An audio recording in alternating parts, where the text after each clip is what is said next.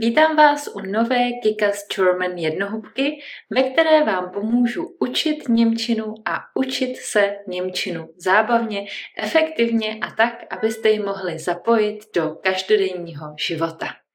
V dnešní jednohubce se podíváme na myšlenkové mapy.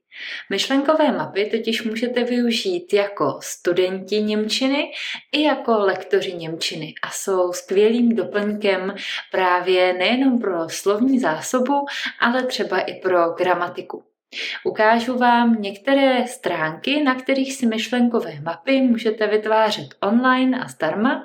No a myšlenkové mapy si můžete samozřejmě vytvářet i ručně do svého sešitu nebo na kousek papíru, ale protože se jedná o online výuku, tak si ukážeme i nějaké online nástroje a ukážu vám, jak využívám myšlenkové mapy jako studentka španělštiny a jak je využívám jako lektorka němčiny a podívám podíváme se i na nějaké mnou vytvořené myšlenkové mapy, abyste věděli, jak je použít jednak jako lektor ve výuce a jednak jako student při učení a proč a jak nám usnadňují zapamatování si některých nových gramatických jevů nebo slovíček.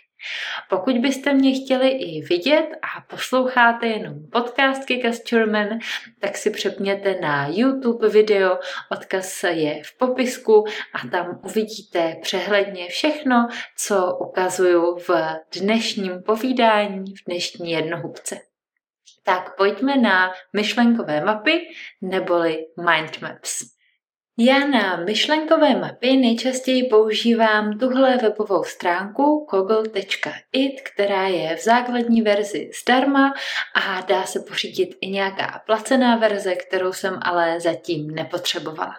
Jednoduše se zaregistrujete pomocí Gmailu, Apple Pay nebo jiného eh, způsobu a přihlásíte se. A tady jsem vytvořila nějakou myšlenkovou mapu, ale když půjdu vlastně zpátky, tak tady jednoduše kliknete na plus a vytvoříte si nějakou novou myšlenkovou mapu. Ty, které už jsem vytvořila, tady potom vidím uložené a mám tady i třeba galerii, pokud by se mnou někdo sdílel nějakou myšlenkovou mapu a třeba můj student. Tohle jsou jenom ty, které jsem vytvářela já. Pojďme se podívat, jak myšlenkové mapy vytvářím jako studentka a já je využívám hodně na slovní zásobu. Pokud umíte španělsky, tak si přeložíte, pokud ne, tak přeložím já.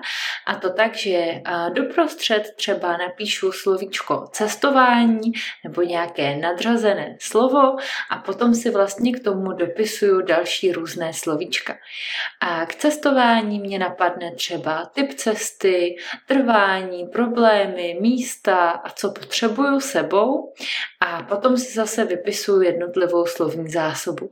Takže místa, kam můžu cestovat, jsou třeba do hor, do džungle, na pláž, do pouště, do národního parku jak cestovat, tak jako baťuškář, nebo s rodiči, nebo road trip autem, nebo s nějakým průvodcem, s nějakou cestovní kanceláří. A potom tady mám třeba věci, které potřebuju zabalit sebou. A takhle vlastně si jako studentka vypisuju a ty jednotlivé jednotlivá slovíčka. Pokud něco nevím a napadne mě to v češtině, tak si to právě dohledávám ve slovníku. Dá se to skvěle využít i na lekci, pokud jste lektor a můžete napsat jedno nadřazené slovo třeba jeden um, ocásek tady a student potom doplňuje ty další a další podřazená slova. Dá se to skvěle využít třeba na téma země, že do prostředka napíšete třeba Česko a potom můžete dát typické jídla, typické produkty, typická povaha a student vlastně doplňuje ty jednotlivá slovíčka. Tady je ještě jedna ukázka na téma řízení a mám tu vlastně řízení auta a jsou tu části auta, části motorky a potom jsou tady slovíčka k je, jak se to jmenuje, a k škole, a kde se řidičák dělá a potom různá slovesa typu odbočit eh, nebo vyhodit blinker, píchnout kolo, někoho srazit a další. A takže se to dá využít na jakékoliv téma. Jak se to dá využít, co se týká gramatiky, tak to byl vlastně tady ten první diagram nebo ta myšlenková mapa. Já ji používám třeba na nepravidelná slovesa, ale dá se to využít na jakoukoliv gramatiku a Snažím se, aby si vlastně student rozstřídil ta nepravidelná slovesa do různých skupinek, protože protože ta slovesa jsou si často podobná. Máme třeba skupinku smíšených sloves, denken, gedacht, nennen, genannt, rennen, gerannt, kennen, gekannt a to je jedna skupinka. Potom máme třeba skupinku, kde se nám Ečko mění na O, jako třeba fliegen, geflogen, biegen, gebogen. A můžeme se zamyslet nad dalšími slovesy, kde se nám to děje. Potom máme slovesa, která zůstávají stejná, třeba bekommen, haben bekommen, nebo a máme třeba slovesa, která zůstávají stejná, jenom přidáváme ge, jako třeba fahren a gefahren, nebo mm, Padá vás nějaký, třeba common, gekommen, takže vlastně jenom přidávám to Gčko a takhle bych mohla pokračovat a vlastně si rozkupinkovat ty nepravidelné slovesa. Můžeme to dělat se studentem společně na lekci, může si to student dělat sám, můžu to já pro studenta připravit, ale ty myšlenkové mapy jsou super v tom, že nás to nutí se zamyslet a nemáme to hnedka hotové. Kromě téhle stránky Google a existuje spousta dalších stránek na vytváření myšlenkových map, třeba tahle, Bubble us, a kde zase stejný princip napíšu nějaké nadřazené slovo doprostřed, třeba hobbies, koníčky a dám si tady třeba hudba, sport, um, nevím, nákupy, kamarádi a okolo zase dávám další slovní zásobu. Takže k hudbě bychom mohli dát třeba zpívání, hraní na nástroj, poslouchání hudby a sport si můžeme rozdělit ještě na zimní sporty a letní sporty a potom tady vlastně jednotlivé vypisovat. Kdybych tam chtěla dát ještě nějakou další slovní zásobu, tak zase kliknu na plus a můžu si k tomu ještě napsat nějaká další slovíčka, jako třeba ice, šny a cokoliv, co mě k tomu napadne.